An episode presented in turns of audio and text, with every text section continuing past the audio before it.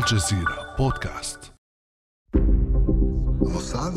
الموساد هو منظمة جريمة مع ترخيص للملك وللدولة وهذا هو الجزء الأجمل فيه. كان هذا تامير باردو رئيس الموساد السابق في مقابلة مع القناة الثانية عشر الإسرائيلية في يونيو عام 2018 المقابلة تضمنت اتهامات إسرائيلية فريدة من نوعها حول طبيعة عمل الموساد الإجرامية. ومنذ بضعة أيام تجدد الجدل حول الموساد المحاط عادة بالسرية والغارق في الجريمة حين أثارت الصحافة العبرية خبر استقالة ثلاثة من كبار قادة الموساد برتبة لواء هم رئيس قسم التكنولوجيا ورئيس قسم مكافحة الإرهاب ورئيس قسم تسوميث المسؤول عن تشغيل العملاء.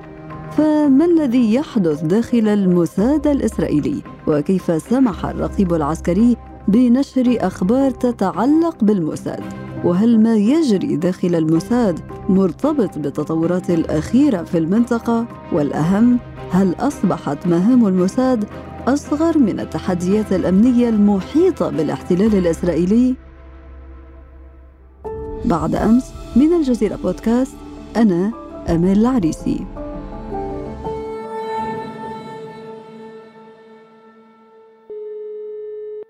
وفي هذه الحلقة نستضيف معنا دكتور مأمون أبو عامر الباحث المتخصص في الشأن الإسرائيلي أهلا وسهلا بك دكتور مأمون. حياكم الله أهلا بك ومستمعينك الكرام. بداية دكتور مأمون نحن أمام خبر يتعلق باستقالات تغييرات في جهاز الموساد رأس المنظمة الأمنية في إسرائيل وهو خبر من العيار الثقيل إن صح التعبير يتم تداوله في الصحافة العبرية ونشرت أيضا حوله عدة تسريبات. كل هذا ألا يثير الدهشة برأيك؟ نعم من الضرورة أن يثير الدهشة ولا سيما أن هذا جهاز المخابرات الخارجية الموساد بين قوسين الموساد وهو جهاز معروف أنه جهاز المهمات الخاصة يسمى في إسرائيل ومهمته القيام بعمليات سرية في الخارج سواء بجلب معلومات سواء بعمليات تصفية واغتيال وكل ما يهدد الأمن الخارجي لإسرائيل فهذا الجهاز مهماته في هذا الأمر.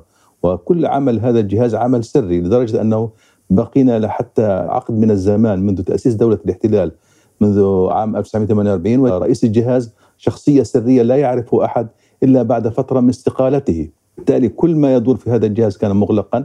هذا سقف أول. ثم السقف الثاني هناك جهاز الرقابة العسكرية. وهنا أشير أن جهاز الرقابة مهمته منع نشر أي خبر لا تريد الجهات الأمنية. وبالتالي كان من المثير أن خبر عملية استقالة كان بصورة احتجاج كان ملفت النظر كيف سمح الرقيب العسكري بنشر مثل هذا الخبر الذي يثير من الناحية النظرية أو من الناحية الشكلية أن هناك أزمة في داخل الجهاز. ونحن وقفنا أمامه حائرين. نحن الآن نحاول فك هذه الحيرة. الإجابة عن كل هذه الأسئلة التي طرحتها دكتور مأمون برأيك هل يمكن القول أن الرقيب العسكري الإسرائيلي سمح بنشر مثل هذه الأخبار أم أنها تسربت؟ كما نقلته الصحافة العبرية. في هذه الحالة في عدة وجهات نظر في هذا الموضوع. قد يكون أحيانا في تصور أن يكون الرقيب العسكري سمح بنشر هذا الخبر بهدف التقاط قضايا معينة أو نشر صورة معينة يريد نشرها. هذا جانب قد يكون لأن الموضوع حساس وليس أمرا سهلا. جانب آخر قد يكون أن نعيش أزمة سياسية في داخل إسرائيل وكثير من بعض الملفات أثيرت وسربت أحيانا بسبب الخلافات السياسية. ربما يكون هناك يعني في الخلف الخلافات السياسية ساهمت في تسريب الخبر إلى الشارع فبالتالي قامت الجهات الأمنية بإعادة تدوير الخبر بحيث أنه التخفيف من أضراره ونشره بصورة يعطي شكل إيجابي وليس لإحداث الضرر في صورة الجهاز المهم والخطير. طيب خلينا نفسر الخبر. هذا الخبر تحدث عن استقالات في مناصب هامة داخل الموساد الإسرائيلي. طيب ما الذي يحدث داخل الموساد؟ طبعا جرت العادة أنه كل ما تغير رئيس وزراء فأن هناك فترة ولاية لكل رئيس جهاز الموساد ثلاث سنوات يستطيع رئيس الوزراء أن يمددها وبالتالي معه ثلاث سنوات أخرى وبالتالي عند انتهاء خمس ست سنوات لا يستطيع رئيس الوزراء أن يمدد الولاية لقائد الجهاز. وبالتالي عليه أن يختار رئيسا جديدا. الآن عندما انتهى منصب موقع يوسف كوهين رئيس الموساد السابق كان هناك حاجة لتعيين رئيس جهاز جديد. يبدو أن نتنياهو قبل أن يغادر المنصب ربما قد يكون وعد أحد من هؤلاء أو أنه يختار شخصية أخرى بخلاف الرئيس الموساد الجديد. وبالتالي ربما يكون التنافس الشخصي أدى إلى حالة تسريب الخبر وحالة من الغضب في داخل الجهاز وبالتالي تم تسريب الخبر. كيف تم اختيار أنا عندما جاء نفتلي بنت رئيس الوزراء اختار شخصية بخلاف الشخصية التي كانت متوقع أن تكون في هذا المنصب. وبالتالي عندما ننظر إلى الشخصيات فهي شخصيات مهمة جدا في مواقع حساسة جدا. رئيس قسم التكنولوجيا رئيس قسم التجنيد. كل هؤلاء من الشخصيات المهمة والخطيرة في داخل الجهاز خاصة قسم التكنولوجيا الذي الآن نعتبر أن إسرائيل دولة متقدمة في هذا المجال ومسؤول التكنولوجيا يعد نفسه قمة في هذا الجهاز. وبالتالي ربما يكون قد رشح نفسه لهذا المنصب خلافة يوسف كوهين. وبالتالي ربما كان هذا اثر بشكل كبير على رغبات هؤلاء المتطلعين إلى هذا المنصب المهم. لكن الاعتبارات السياسية تؤدي أحيانا إلى اختيارات جديدة بخلاف الخيارات التي كانت من المتوقع أن تحدث أو السياقات العادية التي كانت تسير. وهنا لفتت نظر أن اختيار مثلا كانت واضحة في الجهاز الشباك. أنا كان رئيس الوزراء يريد أن يختار شخصية نائب رئيس الشباك السابق ولكن رئيس الوزراء ورئيس الأركان كان اختار شخصية أخرى وبالتالي غلبوا شخصية أخرى على شخصية كان المفروض أن تكون. وبالتالي هذه الاعتبارات موجودة في داخل الجهاز وهذا يعني يشير إلى أزمة حقيقية في داخل المجتمع الإسرائيلي والكيان السياسي الإسرائيلي أن هناك نوع من الهشاشة في داخل الكيان وداخل الدولة الإسرائيلية. نتيجة الخلافات السياسية الطاحنة التي أشار الخبراء السياسيين في داخل المجتمع أنها أحد المهددات الوجودية لدولة إسرائيل. إذا دكتور مأمون تحدث عن أسباب تعود إلى خلافات سياسية، أسباب أخرى تتعلق بتنافس شخصي بين المرشحين لمختلف المناصب، يمكن القول بأنها بمثابة الفقاعة التي رماها بنيامين نتنياهو رئيس الوزراء الإسرائيلي السابق قبل رحيله حتى أثارت هذا الغبار الذي علق بالموساد طيلة هذه السنوات لتخرج أزمته إلى العالم. أيضا هذا يحيلنا إلى الحديث عن محطات تم الحديث فيها عن فشل مهمات سابقة للموساد خاصة فيما يتعلق بالجبهة الشمالية مع حزب الله مع سوريا مع ملف التصدي للخطر النووي الإيراني. بالإضافة إلى أن الموساد شهد أزمة يمكن أن نذكرها في سياق حديثنا دكتور مأمون أزمة 2018 حين طلب رئيس الوزراء الإسرائيلي السابق بنيامين نتنياهو من رئيس الشباك وقتها التنصت على هواتف رئيس الموساد ورئيس أركان الجيش. لنستمع إلى ما يقوله رئيس الموساد السابق وقتها تمير بردو. لا أريد أن أصدق أن إسرائيل كدولة ديمقراطية يطلب فيها رئيس الحكومة من رئيس الشباك التنصت علي وعلى رئيس الأركان. دكتور مأمون بالعودة إلى كل الأسباب التي ذكرتها هل يمكن أن نتحدث عن أن ما يحدث داخل الموساد هو تغييرات ربما هيكلية طبيعية أم أنها تعكس صراعا داخليا كما ذكرنا خرج إلى العلن؟ نعم أعتقد أن الصراع بدأ يعني يدور في الأفق السياسي الإسرائيلي في الكنيست وانعكس بصورة واضحة وهو انعكاس لطبيعة ما يدور في داخل المجتمع الإسرائيلي من حدة في الخلاف السياسي في داخل المجتمع الإسرائيلي لدرجة أن بعض المفكرين السياسيين في إسرائيل قالوا أن الخلاف السياسي في إسرائيل والأزمة السياسية في إسرائيل هي نذير شؤم ربما تؤدي إلى أزمة تؤدي في نهاية المطاف إلى حرب أهلية وهذا المخاطر موجودة. وبالتالي ما يحدث في داخل المؤسسة من حالة الحدة في الخلافات وتغول الحالة الشخصية على الحالة المؤسساتية في داخل الدولة كما شهدنا أن رئيس الوزراء يريد من مدير الشباك أن يتجسس على رئيس الموساد وهذا طبعا مشكلة كبيرة ليست بالأمر السهل، كيف تتغول المؤسسات على بعضها؟ هذا نتيجة للتطلعات الشخصية وليس بسبب المصلحة السياسية والأمنية للدولة، وبالتالي هو يريد أن يكون لديه مستمسكات أو يريد لديه ملفات تفرض على الآخرين سياساته الشخصية أكثر من أن تكون هناك الحالة المؤسساتية التي تدار بها الدولة التي تعودنا عليها في إطار مراقبتنا الشان السياسي في داخل دولة إسرائيل.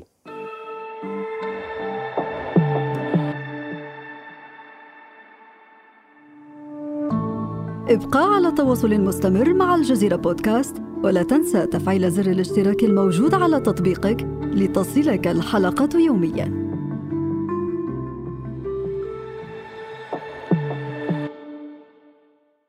طيب دكتور مأمون يعني هل يمكن أن نتحدث عن أنه في إسرائيل الخلاف يتعلق أساسا بوجود طرفين يعني طرف يريد من الموساد أن يعود إلى كما يقال إلى مربع الصمت إلى خلف الجدران ويمارس دوره بشكله السري الذي المعروف على مدى العقود وبين طرف آخر يريد أن يبرز دور أجهزة الاستخبارات الإسرائيلية لتخرج ممارساته إلى العلن. هل تعتقد أنه يمكن أن نفسر الموضوع بهذا الشكل؟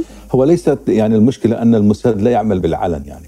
الموساد يعمل بالسر والخفاء لدرجة أنه في بعض الملفات التي يعني فيها نوع من الحركة الدائبة ينسحب الموساد لصالح الشباك وهذا مثال على موضوع العلاقات مع بعض الدول في المنطقة أن الشباك يتواصل مباشرة مع الدول. وهذا أمر مختلف في يعني يخالف الأعراف البروتوكولية في التعاون الدولي والعلاقات الأمنية ما بين الدول، المفروض أن يتعامل أجهزة الأمن الخارجي مع بعضها البعض عبر وزارة الخارجية عبر آليات التنسيق، لكن أن يتدخل جهاز الأمن الداخلي مثلا الشباك مع دولة مثلا زي الأردن أو دولة مع مصر هذا طبعا كان ملفت للنظر في هذه الفترة. وبالتالي هناك يعني توجه معين بأن الشباك مثلا يأخذ موقع معين في داخل اداره الشأن السياسي في إسرائيل، لكن يبقى الموساد مهماته السرية محاطة بحالة من السرية لأن الموساد يقوم بمهمات خاصة لا يريد أحد أن يطلع عليها أو يتم كشفها، وبالتالي كل المهمات التي يقوم بها الموساد لا تعترف بها إسرائيل مطلقا إلا في حالات نادرة. التي شهدناها. وهذا نقطة مهمة جدا. أن طوال الفترة الماضية أن إسرائيل كانت تقوم بمهمات عسكرية عن طريق الموساد سواء كان نفذها الجيش لكن بمعلومات موساد أو نفذها الموساد بنفسه. فلا كانت إسرائيل لا تعلن إطلاقا عن دورها بهذه المهمة لكن في آونة الأخيرة لاحظنا نتنياهو يفتخر بشكل مباشر بعمليات ومهمات مثل عملية اغتيال علماء إيرانيين جلب الملف الأرشيف النووي الإيراني إلى إسرائيل. كل هذه القضايا نوع من الافتخار الذي لم يكن في الماضي يحدث. هذا ناتج عن أن رئيس المسألة السياسية الشخصية في داخل إسرائيل أصبحت تسيطر على الجو العام وبالتالي كل من هو في موقع رئيس الوزراء يحاول أن يسجل مهمات ونجاحات. ومثال على ذلك أن أيضا نفتلي بنت نفسه عندما وصل إلى منصب رئيس الوزراء قام بمهمة وهي مهمة محاولة جلب آه، جثمان جندي آه، الطائر الإسرائيلي. رون أراد وهي قضية مضى عليها أكثر من 35 عاما وعملية فشلت. لكن رغم أنها فشلت لكنه أراد أن يثير للجمهور الإسرائيلي أننا فعلنا كذا وكذا وكذا وهذا في علم الموساد في الماضي لم يكن أحد يتطرق لمثل هذه الأمور. دكتور مأمون تحدثت عن الدور السياسي للموساد، طيب خلينا نركز على المشاريع السياسية التي للموساد يد فيها خاصة ما يصفها المراقبون والمتابعون للشان الإسرائيلي بالإنجازات مثلا الحديث عن أن الموساد هو رأس حربة في موضوع التطبيع مع العرب في جلب اللقاحات إلى إسرائيل وما إلى ذلك. نعم.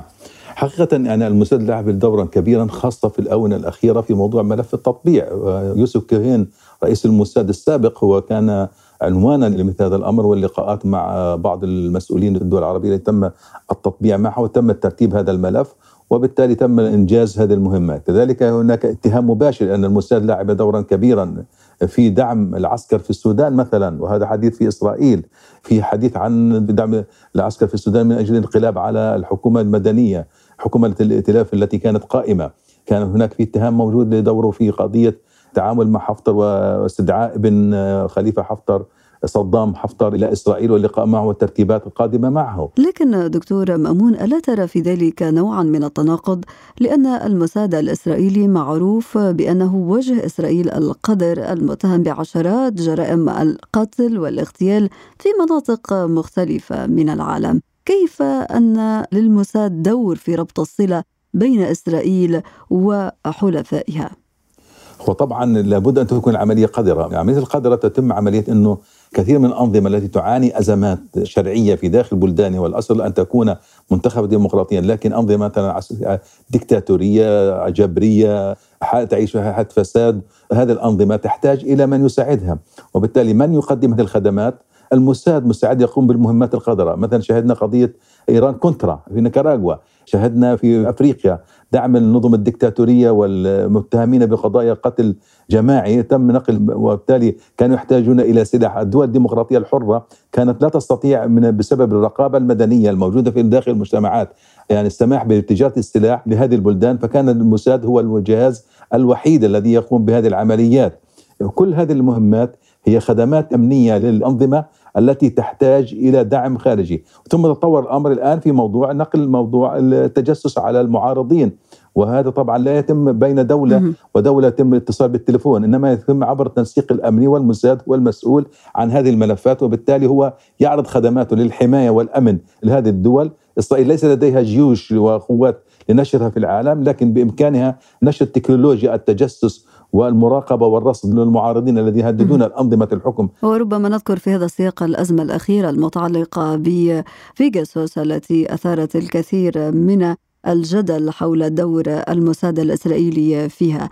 أخيرا دكتور مأمون نحن نتحدث عن تغييرات هيكلية في جهاز الموساد أسبابها مختلفة سواء منها المرتبط بالسياسي سواء منها المرتبط بالتنافس الشخصي وكذلك برأيك هل لكل هذا علاقة بالتغيرات التي حدثت في المنطقة خاصة بعد الحرب الأخيرة على غزة طبيعة التغيرات اللي حدثت في إسرائيل بتغيير رئيس الوزراء وإتيان برئيس وزراء جديد بالتحالف الجديد غير طبيعة وشكل التعامل في المنطقة.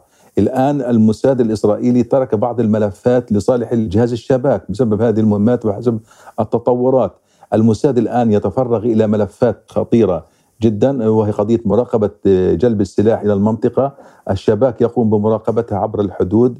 وبالتالي تم دمج عمل الجهازي الموساد والشباك في هذه المرحلة لخدمة مراقبة المقاومة الفلسطينية ومحاصرتها سواء ماليا وسواء آه، عسكريا أو سواء مراقبة قادة المقاومة في الخارج ومتابعتهم من أجل جلب ملفات آه، أمنية ضدهم من أجل إثارة مواقف على وجودهم في بعض الدول أو عمليات الاغتيال المحتملة ممكن يتعرض لها قاده المقاومه في الخارج سواء من الجهاد الإسلامي أو من حركة حماس. وهذا طبعا ناتج أن الفشل الإسرائيلي في حرب غزة الماضية كان سببه تطور القدرة العسكرية لدى المقاومة في قطاع غزة وعجز المقاومة وعجز الاحتلال على حسم الموقف وفرض قوته وفرض الاستسلام على المقاومة في قطاع غزة. وبالتالي الجهد الأساسي متركز الآن على قطع كل الطرق وكل الموارد الممكنة لتعزيز قدرات المقاومة. وهذا يحتاج إلى عملية تنسيق متكاملة في داخل مؤسسة الأمن الإسرائيلية سواء عن طريق الموساد في الخارج على المدى المستوى البعيد أو المستوى القريب الشباك أو القوات التنفيذية وهي الجيش وبالتالي كل المؤسسات الدولة الإسرائيلية تشتغل في هذا الملف والموساد يلعب في المحيط الخارجي بشكل كبير ويركز الأهداف في الخارج من أجل حماية الداخل الإسرائيلي. إجمالا دكتور مأمون هل يمكن القول أن صورة الأجهزة الأمنية في إسرائيل وفي مقدمتها طبعا جهاز الموساد اهتزت في داخل المجتمع الإسرائيلي في ظل استمرار الأزمة السياسية؟ نعم يعني الأجهزة الأمنية الإسرائيلية بشكل عام يعني الأزمة السياسية أثرت وعملت انعكاس وكان هذا الحادث الأخير عملية ما حدث من تسريب معلومات ونتيجة الازمه السياسيه وأثرت على المؤسسة الأمنية بشكل عام وتم كشف هذا الأمر وهذا أثر على صورة الجهاز أنه في خلافات وفي أزمات. النقطة الأخرى هو موضوع الإخفاق في موضوع قطاع غزة اللي هو أن الاجهزه الأمن الإسرائيلية فشلت فشلا ذريعا في إضعاف المقاومة وفي المقام الأول يتحمل الموساد جزء كبير من هذه المسؤولية باعتباره أنه هو الحامل الحامي الحمى في موضوع نقل التكنولوجيا الطائرات المسيرة وموضوع الصواريخ من الخارج لكنها نجحت بالوصول إلى غزة وبالتالي هذا إخفاق لدى الموساد الإسرائيلي وهذا إخفاق ليس سهلا هو الذي مكن المقاومة من الصمود وإفشال قدرات الشباك أيضا الذي فشل في تحديد مواقع المقاومة وقياداتها وكذلك إخفاق للجيش الذي فشل في توجيه ضربة للمقاومة يعني تكون تفرض عليه حالة الاستسلام حسب نظريات السحق م. التي فرضها الاسرائيليين وهذا يضاف إلى ذلك هناك إخفاقات ليست هينة وفضائح كثيرة منشورة عن الجهاز الموساد وكان أكثر القضايا التي يعني أثيرت في موضوع الفشل هو موضوع فشل في موضوع محاولة اغتيال خالد مشعل في عام 97 والتي أدت إلى يعني بصورة كارثية إلى تشويه إسرائيل وإجبارها على إطلاق سراح الشيخ أحمد ياسين في ذاك الوقت. يعني هذا كان مهمة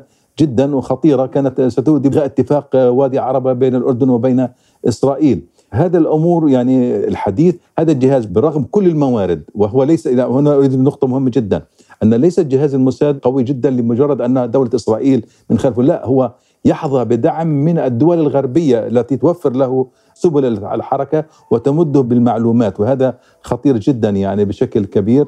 ليس لأن الموساد يعني هو عظيم أو لديه قدرات لكنه هو جهاز عنده إمكانيات لكنه في نفس الوقت يواجه إخفاقات وتحديات ليست سهلة تشوه صورته في داخل المجتمع الإسرائيلي مثل باقي المؤسسة الأمنية التي بدأت تتآكل صورتها في داخل المجتمع الإسرائيلي نتيجة تراكم الأخطاء وتراكم الفشل الذي تعاني هذه المؤسسات الأمنية. وأكيد هذا التأثير المتعلق بتراكم الفشل في جهاز الموساد الإسرائيلي يضعف أيضا من دور الطبقة السياسية في ظل الخلافات المستمرة في حكومة بنت كما ذكرت دكتور مأمون. الدكتور مأمون أبو عامر الباحث المتخصص في الشأن الإسرائيلي شكرا جزيلا لك على كل هذه التوضيحات. العفو حياكم الله. كان هذا بعد أمس.